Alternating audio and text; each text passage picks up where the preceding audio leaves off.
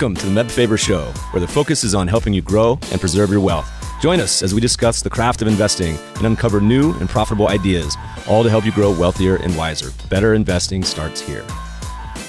Meb Faber is the co-founder and chief investment officer at Cambria Investment Management. Due to industry regulations, he will not discuss any of Cambria's funds on this podcast. All opinions expressed by podcast participants are solely their own opinions and do not reflect the opinion of Cambria Investment Management or its affiliates. For more information, visit CambriaInvestments.com. Hey, podcast listeners, we got an awesome quarantine episode for you today. Our guest is the founder and CEO of Reelgood, which is a complete unified guide to the world of online streaming content with the ability to track and play all your content across 250 streaming sources from a single interface. In today's episode, we get into our guest's frustrating experience of juggling multiple streaming services and how that ultimately led him to launch Reelgood. We talk about the build out of the product and how important data management and processing is to product implementation. Later on, we chat about the bet he and his company made on fragmentation in the streaming market, one of the greatest challenges he has faced with his company. What is it like running a remote company in this environment? And more importantly, what's he watching in quarantine? This episode is brought to you by 10 East. Longtime listeners know I've invested in private markets quite a bit myself. But with access to these markets broadening, it can be hard to know where to find vetted high quality offerings. That's where 10 East comes in. 10 East is a platform where qualified investors can co-invest on a deal by deal basis across private equity, private credit, real estate, venture, and other one-off opportunities typically unavailable through traditional channels. They're founded and led by Michael Leffell, who spent his early career building Davidson Kempner and who invest material personal capital in every offering they bring to the platform, aligning interests with 10 East members who co-invest at their discretion. Join numerous founders, executives, and portfolio managers from leading investment firms who use 10 East to diversify their personal portfolios. Inquire for membership at 10east.co. That's the number 10 east.co. Please enjoy this episode with Reelgood founder David Sanderson. David, welcome to the show. Hey, thanks for having me. We're recording this mid late March, so listeners, whenever this does come out, maybe late March, early April, you can't see us, but we're both in our respective quarantine headquarters. I'm in my bedroom in Los Angeles. David, where are you? San Francisco, in the guest bedroom. Deal. Same thing. So, listeners, much like the podcast we did from Hawaii, where you got to hear roosters the whole time. So, if you get to hear toddlers and dogs, it's part of the scene. Founder of Reelgood. What's Reelgood? The short version of it is we're a streaming service aggregator. And what that means is if you have subscribed to Netflix and Hulu and Amazon and HBO, you have to use five different apps. What we do is we put all that into one application for you. So it takes all the shows and movies from whatever combination of streaming services that you use and puts it into one application. So you can browse for something new to watch. We'll tell you if there's new episodes of any of your shows across your services, or if a friend recommends a show to you and you search for it, we can tell you, yeah, you already have access to it on one of your services, or no, you don't, but here's where you can go get it. What's the origin story? What was the original inspiration for creating this idea? I moved down to California with Facebook about 10 years ago. I'm originally from Vancouver, Canada, and I was getting my apartment set up down here. I looked at cable and I just thought I don't really watch live TV that much. Comcast was pretty expensive and it just didn't seem to make sense. And I thought, well, you know, I have Netflix. I watch that primarily anyway.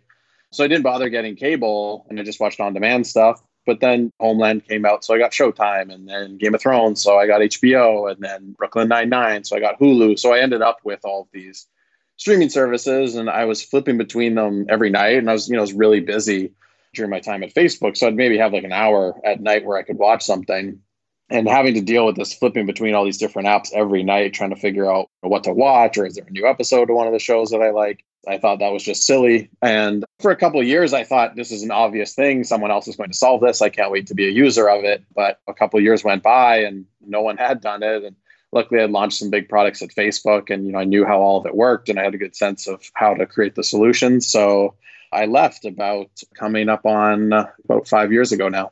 All right. So you leave facebook is your idea then to hey i'm going to go build this in my guest room did you have to partner up with some people what was the on ramp how to work i got lucky with funding right out the gate where a long-term mentor of mine just said that i needed to have lunch with one of her friends And I did, and I didn't know anything about who he was or, or, any of the background. But anyway, I just had lunch with this guy, and we were just talking. And of course, we got talking about this idea that I had. And at the end of the lunch, he just said, "Look, I want to fund this. I want to invest. I want you to do this thing, and I want to be part of it."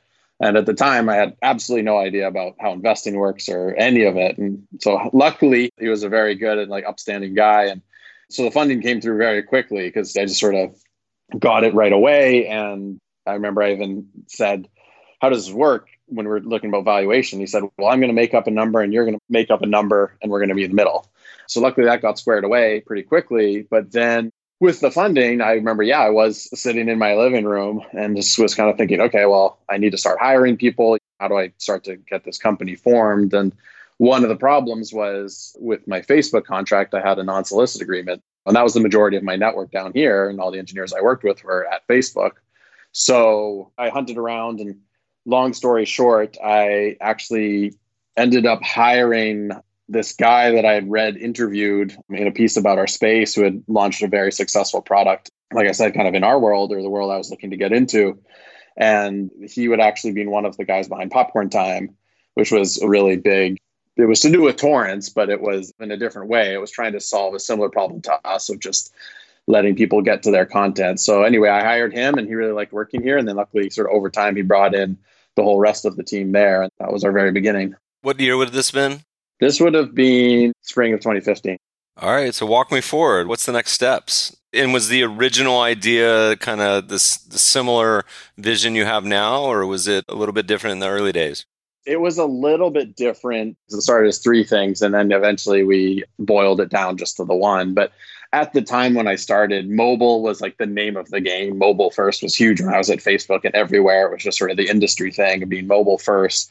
And then social was also very hot at the time. So we kind of followed the times with that, where we had a mobile app and it still had some of the streaming stuff and was trying to help people decide what to watch, but it had a big social component to it. So we launched that and we saw success with it. But then when we really looked at the metrics, what we saw was that people were using the what we called the where to watch information, like where they could stream it. We saw them using that very heavily. And at a certain point, we decided, look, let's cut the fat here. Let's remove the social stuff. Let's just make it this streaming service aggregator because that seems to be the biggest need. And then we've done that for the past few years. And what's actually kind of funny is now it's coming full circle. Now that we've proven the sort of utility product is working very well, now we're actually starting to add back in some of the social elements. It's such an obvious idea and I say that as a compliment because so many of the. no, I mean, I thought it was too. Look, I still wake up and my son's like, I want to watch Octonauts or PJ Masks or any of these like three year old shows. And I ask my wife, say, is this on Netflix? Is this on HBO? Is this on TV? Like, it's just, it's a mess. And so, kind of walk me through the rollout of the product for the people who are listening who have never heard of it. How do they find it? In the years since the initial founding, how has it evolved? Kind of give me the, a little more of the story on how it's been built out. We transitioned from we had our mobile app and we kept that. And then we also we launched our website about 3 years ago. And what we wanted to prove with those two platforms was just that this is something that people want. This is something that people like to use and show retention and growth in those. With the real end goal for us is always to be across all of your devices. So if you think in the same way you can watch Netflix on your phone, your iPad, your TV, your laptop, whatever, that's kind of the direction that we've always been heading.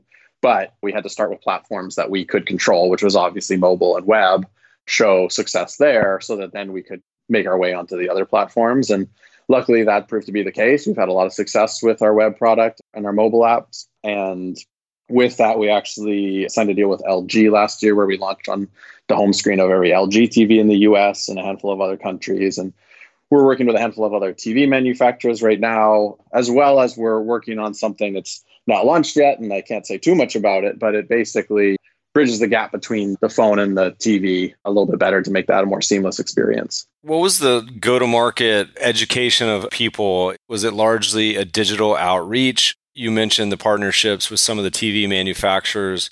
How did you go from like, hey, we have this cool idea to getting people to use it or getting it implemented? Because I feel like one of the bigger struggles, and I don't know this, would be whether or not some of the manufacturers say, hey, we want to build this, or some of the services try to do it in house. Was that a roadblock? Tell me a little bit about the implementation and rollout of the actual product. So it actually kind of it's weirdly come full circle because when we first were looking to build this, we went out into the market because a big piece of what we do is largely data. It's a relatively simple front end experience.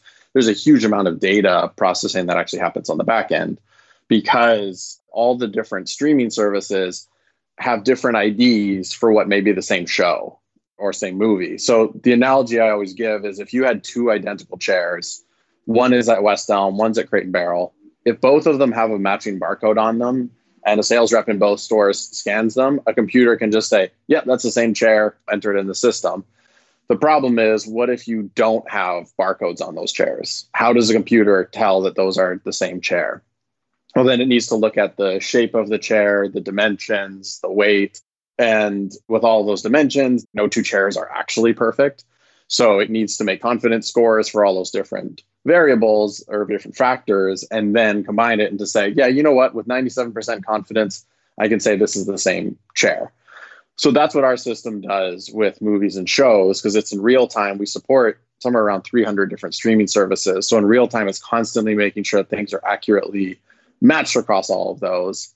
And when we first got into this space, we were just looking for a data provider for that data. We didn't want to reinvent the wheel. The problem we found was the providers of this data, the quality of the data was just not nearly good enough for our product. And it was really hurting our retention and user trust because we would say, hey, this movie's on Showtime. And then they'd hit play and then it wouldn't be.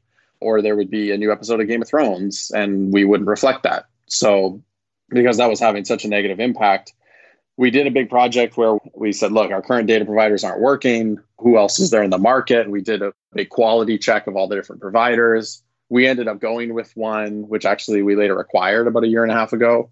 And then beyond that, we had built a bunch of stuff on top of even the data provider that we were using because it didn't have the quality that we needed. So that was something that we just purely built out of necessity for the product that we were looking to build. And then strangely, what's kind of come full circle is now pretty much every player in the space actually licenses that data from us because some of them have spent five, seven, eight years trying to perfect the data and they haven't been able to really crack it. So a weird kind of other side of our business is actually we do license this data to other people that are trying to build things in this space. That seems like an interesting part of the moat over time would be that idea. And maybe describe in a little more detail to the listeners who are interested in this what the exact sort of features are and how they use this product. So let's say they have an LG TV or they want to download the app. Just kind of walk through what the main use cases are for people because I can think of two big ones, but would love to hear it from your mouth. Even just walking through the flow, whether you go to reelgood.com, our website, or you use one of our apps either on a TV or on your phone, the way the onboarding looks is it's pretty simple. We just show you a list of the streaming services. All you have to do is check off the boxes of the services that you use. You don't have to worry about logging in with us because we have all our own metadata to present that. So you simply check off, you know, I have these five different streaming services. And then it basically takes you to now your personalized home screen where it has all the shows and movies blended together from all of those services. So it's sort of your personal massive catalog of content that, and all of it is you just click play on and it will start to watch.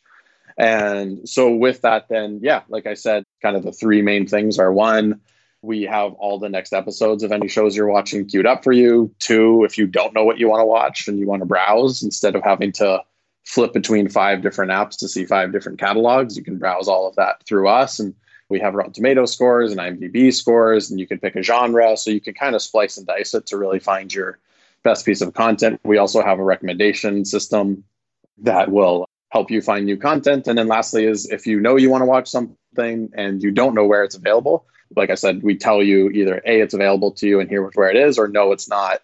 It's on this uh, streaming service or it's rent or buy, and here's how you can watch it. And what do you see as sort of the main use case that consumers are using this for? Is it like 90% for discovery? Is it mostly for finding the shows they already care about? Do you have any kind of general takeaways? Honestly, it's it's a healthy mix kind of of those three different ones. I would say like the most casual user just uses it to say oh, there's something they want to watch and they want to know where they can watch it. And then you go to our more heavy users and like they have all of their shows tracked through us and they like to get the notifications when you know a new episode comes out or if they track a movie and then we tell them like if there's a movie that's in theaters right now you can track it and then we'll notify you if it comes to one of your services. So it's largely where can i watch and what can i watch are basically the two main use cases that we see our users use it for I feel like I was looking at it this week, and I think the cool part is you can kind of sort by IMDb or you mentioned Rotten Tomatoes for some interesting ideas, and it kind of eliminates the old wandering around the blockbuster for two hours when you used to rent movies or scrolling through Netflix for an hour to find something decent, which is pretty cool. But I was laughing because I think like Contagion was one of the, the number one thing people were watching. So consumers have a funny sense of humor, dark sense of humor. I'm not sure which. You mentioned acquisition. Can you talk about that at all? What the process was around that?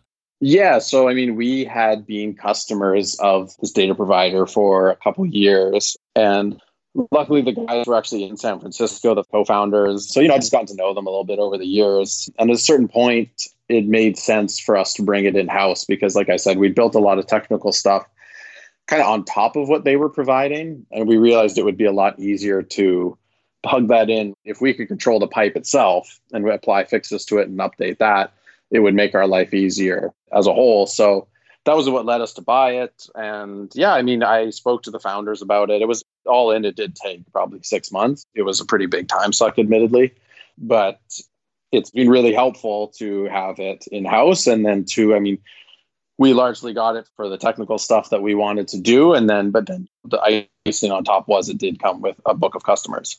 So you're five years into this. A lot of the tech is built.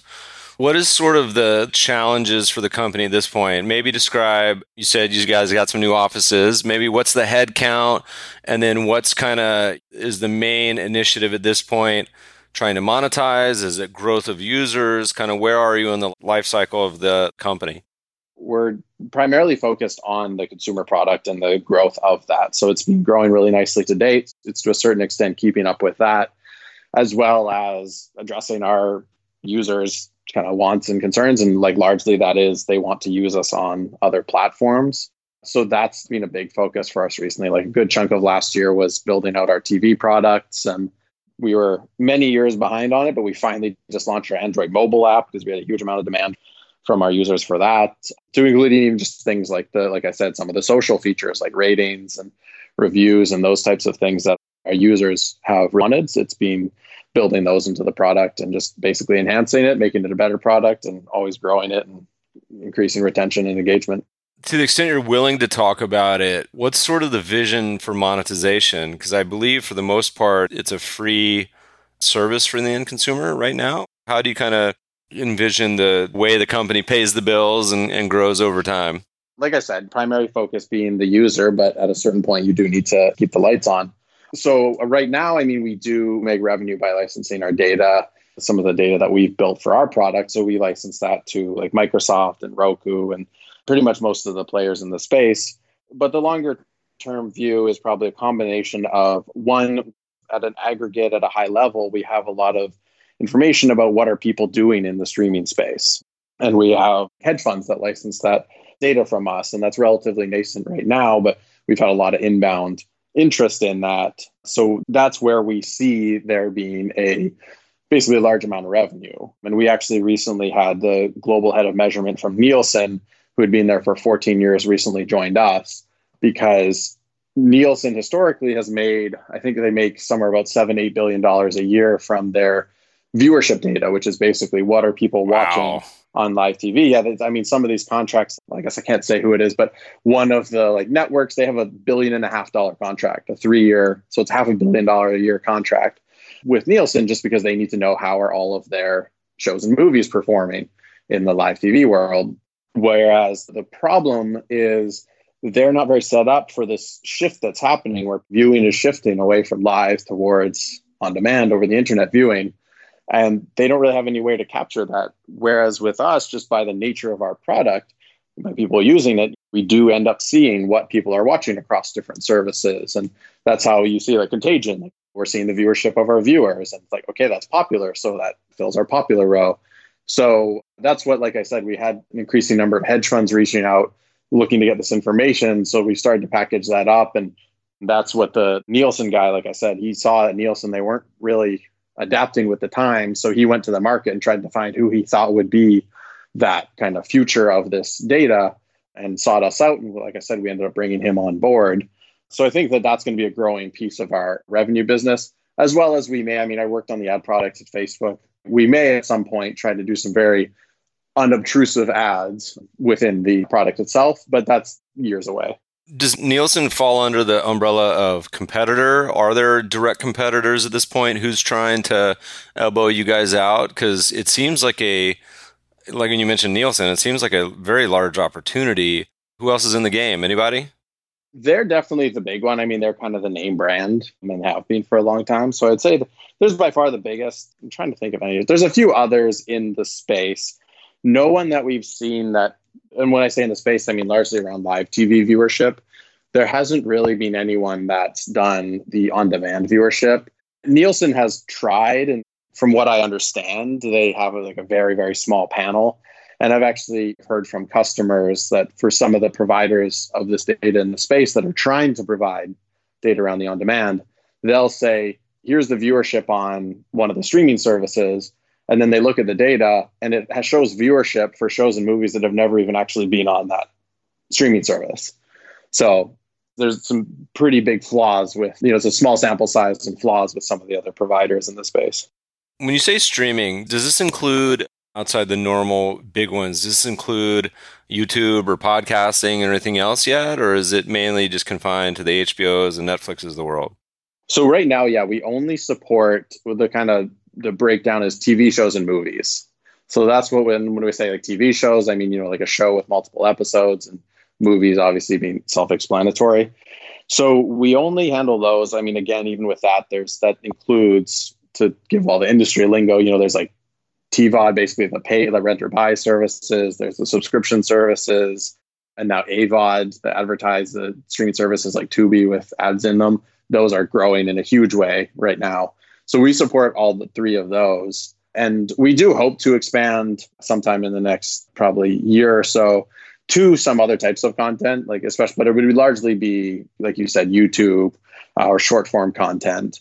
Because obviously, I think thinking that viewers are only watching shows and movies is that's obviously not the case. You know, they're watching shows and movies, but they're also watching TikTok and whatever influencer they follow on YouTube you get to hear my rant that I've been on ranting for like three years is that all the streaming services, but also almost any app you have on your phone allows you to rate them. So you can rate your Uber driver, you can rate your Uber app, you could rate Netflix shows, you can rate anything. But as a podcast host and consumer, nothing drives me crazier than the fact that none of the dozen or two dozen podcast apps, including Apple, they let you rate the show but not the episodes. And so it drives me absolutely batty because like many hosts this is going to be an amazing episode five star for sure but there are episodes i have that maybe are two or three and certainly a gazillion others. And it was an idea that for a long time we'd considered doing as an app, but the problem is it seems more of a feature than an actual full company. So, you ever want to start getting into the podcast rating app world when you guys got some extra engineers that want to work on a Saturday night, let me know because it drives me crazy where the podcast world seems to have transitioned from the early days. It was all about discovery. You had to find a new show but most people now already have 10 20 30 podcasts they listen to so being able to curate seems like a, a more obvious expansion. Anyway, maybe something to think about. I mean, I would love that just as, as, a podcast user too. And actually, that's why just yesterday we even we launched episode level rating, at least for shows. Because you're right, it's like if you think about it when you talk with your friends, you'll say, "Oh, the, the first two seasons were really good, and then it really fell off." But short of your friend, you don't have any way of knowing that. And also, it varies. Like, it may not make as much sense for, say, Game of Thrones, but if it's like a cooking show or you're doing David Letterman interviews, it makes a ton of sense because you're saying, and I've actually, the one that has worked has been, and it's the most basic because all it lets you do is like a star or a like is breaker allows you to, but the actual signal in that, as basic as it is, that you can sort the episodes by that is actually extremely high. Anyway, unrelated to most of the things we're talking about, but it's our poor listeners have heard me rant about this over the years. But if anyone wants to build it, let me know. I'll help fund it. All right, so we're in 2020. It's a new decade. We're starting to look out on the horizon. Put on your forecasting hat, your crystal ball. What's the evolution of this world look like in a year, in three years, five years? Streaming, as people cut more and more cords, as more and more companies like Disney have these siloed offerings. What's your general commentary on the space? We've admittedly been very lucky. There's obviously been a huge amount of blood, sweat, and tears and a million late nights, as you can imagine, but we've also been lucky with the direction the space has gone. The big bet that we made was that the space was fragmented and it's going to continue to get more fragmented. And luckily, over the past year or two, that's happened a lot. As you mentioned, Disney pulling their stuff from the other services to have Disney Plus and Apple TV launching their service and with NBC's coming out with Peacock and they're pulling Friends to bring to their services and HBO Max from Warner Media. So all the, the heavy hitters are entering the space as well. So all that to say it's good for us. That was kind of the bet that we made. And now with the big dogs doing it, the space is getting more fragmented, which obviously we just become more and more useful. And I think with that, there's A, more fragmentation, and B, there's just the data showing that people are starting to make the shift away from their live TV and their cable subscription, and more and more people are moving towards this on demand world. And it's, I mean, I think really it's just a little bit of history repeating itself. Like if you think about the history of television, when TVs first came out, there was just three channels. That was very easy. Switch between them, you're fine. But then more and more and more channels came out, and it got to a point it was overwhelming for people and confusing, and there needed to be a guide to help people figure out what to watch. This is kind of the same thing, but with the internet. It's simply, you know, TV's moving to the internet. There was just Netflix and I don't know, maybe Hulu or Showtime. Like there was just sort of the few big providers, but now it's basically again the equivalent of having a lot of different channels. There's a lot of different streaming services. And I think I saw a stat a few months back, and I think it's the average household in the US uses five streaming services. So, I mean, then I think they were careful to say uses because obviously there's a lot of password sharing going on, but that's how many the average house is actually using. And I think we've just seen, I mean, that number a year or two ago was, I think it was two and a half. So it's like nearly doubled over the past year or two.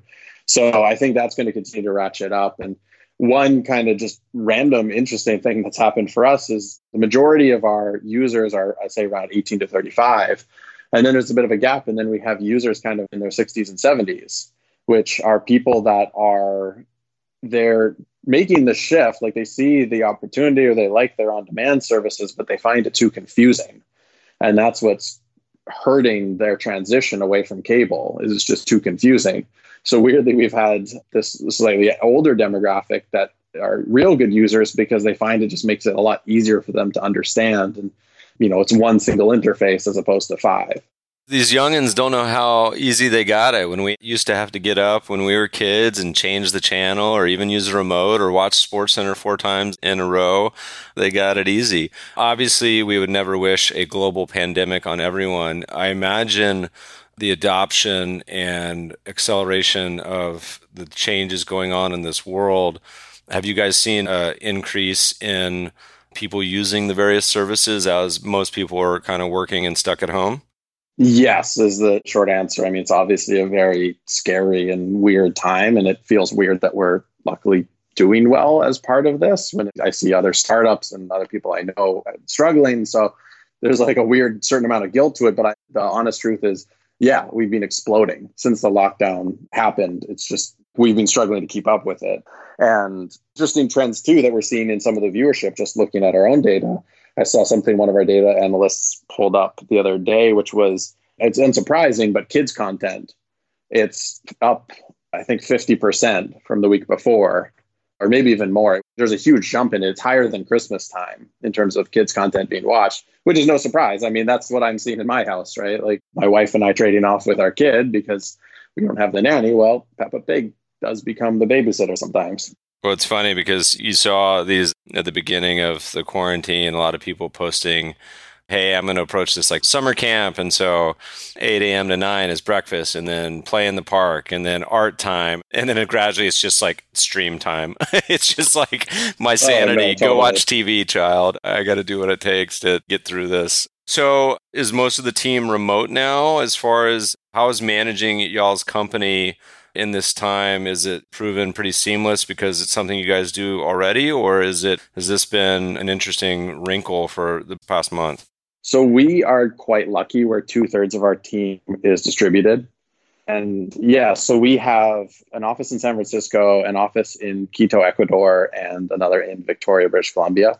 And those are the main spots where we have people. And then we also have a couple in Australia and one in, well, he's usually in Amsterdam, he's in Ireland right now. And then we also have some people in the Philippines. So we are quite used to being a remote company. I mean, I do miss the, there are the pockets like in Victoria and here and Ecuador where it is nice to be able to work in person with those people. But it's actually been a pretty seamless transition. I'd say, if anything more, it's just weird. Like conferences that we were scheduled to speak at, those have all been canceled. And some of those are good sales opportunities. And just transitioning to meetings that would have been in person. You know, when you're talking to a potential client or an investor, whoever it may be, I always just strong preference for meeting in person. And obviously now that's all just done over video chat. But actually, even yesterday, I mean, we had I had my first virtual board meeting. You know, we've been meeting in person for five years, and then we did the first one all online yesterday. And one of the investors, you know, his kid was coming in and hugging him in the middle of it. But like, it actually went really great. It was a lot more seamless than uh, I thought it would. Yeah, I think any of the stigma associated with working from home really started to end when that guy was on TV and his daughter ran in, and then the nanny, then the mom. I feel like everyone, once everyone's been through it, although you see a lot of funny Zoom videos from teams where people seem to forget that they're on camera and half are walking around naked or doing something embarrassing. So people are going to learn quick. I saw one of those worst nightmare things where she was on a conference call with a bunch of her teammates and she walked into the bathroom put the computer on the ground. I don't think she knew her camera was on. I was like oh that's my worst nightmare. Right yeah that's funny. Oh man What's been some of the challenging parts of this? Being an entrepreneur, we tell people, and this is in the investing world too, I say the biggest compliment you can give someone is just surviving. So the good news is you're still here, and then thriving is gravy. What have some have been the biggest challenges and struggles? I completely agree with you. And something I think about a lot is a founder that I really respect gave me this advice early on, which was survive long enough to get lucky. And that's been kind of my mantra. And wow, has that been accurate? Because, like, like I said, we were pretty early in the space, and there's a graveyard of companies that were in our space that just didn't make it. They ran out of money or they just couldn't figure a way to keep the lights on. And so we weathered those storms and luckily survived to this point where now the market over the past year, the market's just been exploding with, like I said, especially the Disney Pluses of the world really being kind of the markers of that.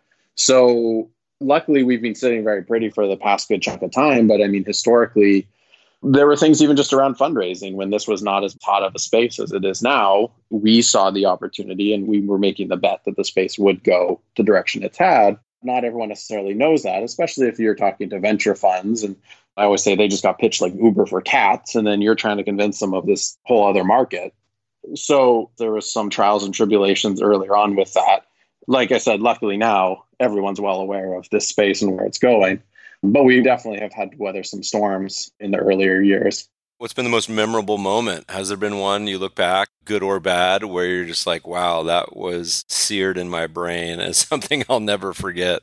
Yeah, I mean, I have one moment and I try to tell the story just because I think there's a lot of lore and legend around the startup world of everything is great. You know, you hear about the successes and you don't hear about any of the hardships or the realities of it, which every founder that I know, we've all weathered storms. I remember once, and this was this was several years ago, maybe three or more, four years ago. It was after our angel round when we were looking to do our seed round. The market A had shifted a lot. Like when I first raised, Facebook was just setting the world on fire with ads. And then Twitter thought they could do the same, but then they weren't hitting kind of the same basically ad revenue that Facebook was. And that caused a big souring amongst investors around consumer startups. Because it used to, at the time when I first raised it, was like, well, if you have an audience, you can make a ton of money. And then when Twitter's didn't quite go as well, they thought, oh, maybe that's not the case. So for our second round, there was a lot less interest around consumer investments. Not to mention, again, we were early in the space. And so, I mean, it was definitely one of those things where I just pitched everyone that would listen to me. And we were, I was definitely having a hard time with it. And there was a point where I was looking at the bank account and was like, okay, there's the finish line and we're coming up on it pretty fast. And I was, as you can imagine, pretty stressed about it. And I remember I went for a walk with my wife just at a park nearby. And I just kind of told her, I was like, I don't know if we're going to make it. I think this might be it. I think this might be the last like month or two. And she was really good where she was very level headed about it. And she said, okay, well, let's think through. Let's look at that scenario. What does failure look like? How do our lives look after that? And talking it through, we realized, okay, we've made a plan. We're like, okay, if we don't pull through this, we're going to go to Thailand for a couple weeks. We're going to take a vacation. We're going to come back. Like she worked at big tech companies. I had obviously worked at big tech companies before. And like, okay, worst case scenario, we're going to go back to one of those companies. We're going to get a job there. Everything was good. And there was something about, you know, in your head, you can build these things up just to be like, well, my life is over if this startup fails. Like you just get, you get so tied to it. And I remember that walk so, so vividly because it was looking at failure. And then and in that walk, I really like accepted failure and was like, okay, I am comfortable with that. And then it was one of those classic stories where I think it was the next day we got a term sheet. And then all of a sudden the term sheet started pouring in. Yeah. Well, maybe when it succeeds, you can go to Thailand too. Either way, you get to go to Thailand. I like that approach. Still approach. trying to get over there, yeah. Never really spending time in that part of the world. I need to. What are you watching these days? You got any good recommendations for any favorites, any discoveries on Reelgood, whether it's movies, shows, good things for three year olds? I mean, Peppa Pig can't go wrong. But well, it's actually kind of interesting. I mean, I find this as a consumer, and we're trying to help our really rapidly growing user base right now. Where I don't think, I mean, depending how long this COVID thing goes on for, the studios aren't making new content's not coming down the pipe right now. So, and I think that's you know what we see a lot of viewership is people watch the new stuff that comes out, but in a world where that's might not happen for a while, all of a sudden people need a little more help digging through the catalogs, existing catalogs, to find good stuff to watch. But purely on my level, it's like a six episode documentary cheer on Netflix. I don't know if you've seen it. My wife started watching it. I oh, I know what you're talking about. It's I know, phenomenal. I know like, totally, exactly. I've watched it twice now. Totally hooked on that show. That's funny. And then obviously the new Westworld. I we've been so busy because juggling childcare as well as the business has been exploding right now. I haven't. It's just been eat, sleep, work, childcare, sleep. I hear you, Uh, man. But I'm desperately trying to watch the new Westworld. I hear you. That's funny. I, I was like, cheer. I don't know what that is. I'm like, oh, that. I think my wife watched the entire thing in like one night. So it's in the oh, queue. good, man. I'd never think about watching a documentary about cheerleading, but I think the person that made- did just he's just a very, very good storyteller. Yeah, she said the intentional or not, the casting is exceptional. This has been a blast. Where do people, if they want to track what you're up to personally, as well as Reelgood, where do they go? What do they do? How do they find you guys?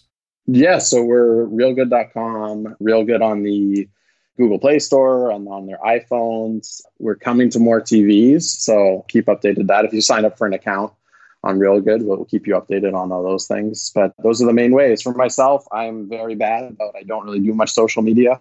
So kind of just following Reelgood and us in the news is probably the best way. Cool, man. David, thanks so much for joining us today. Of course. Thanks for having me on. Podcast listeners will post show notes to today's conversation at mebfaber.com forward slash podcast. If you love the show, if you hate it, shoot us feedback at the mebfabershow.com. We love to read the reviews. Please review us on iTunes and subscribe to the show anywhere good podcasts are found.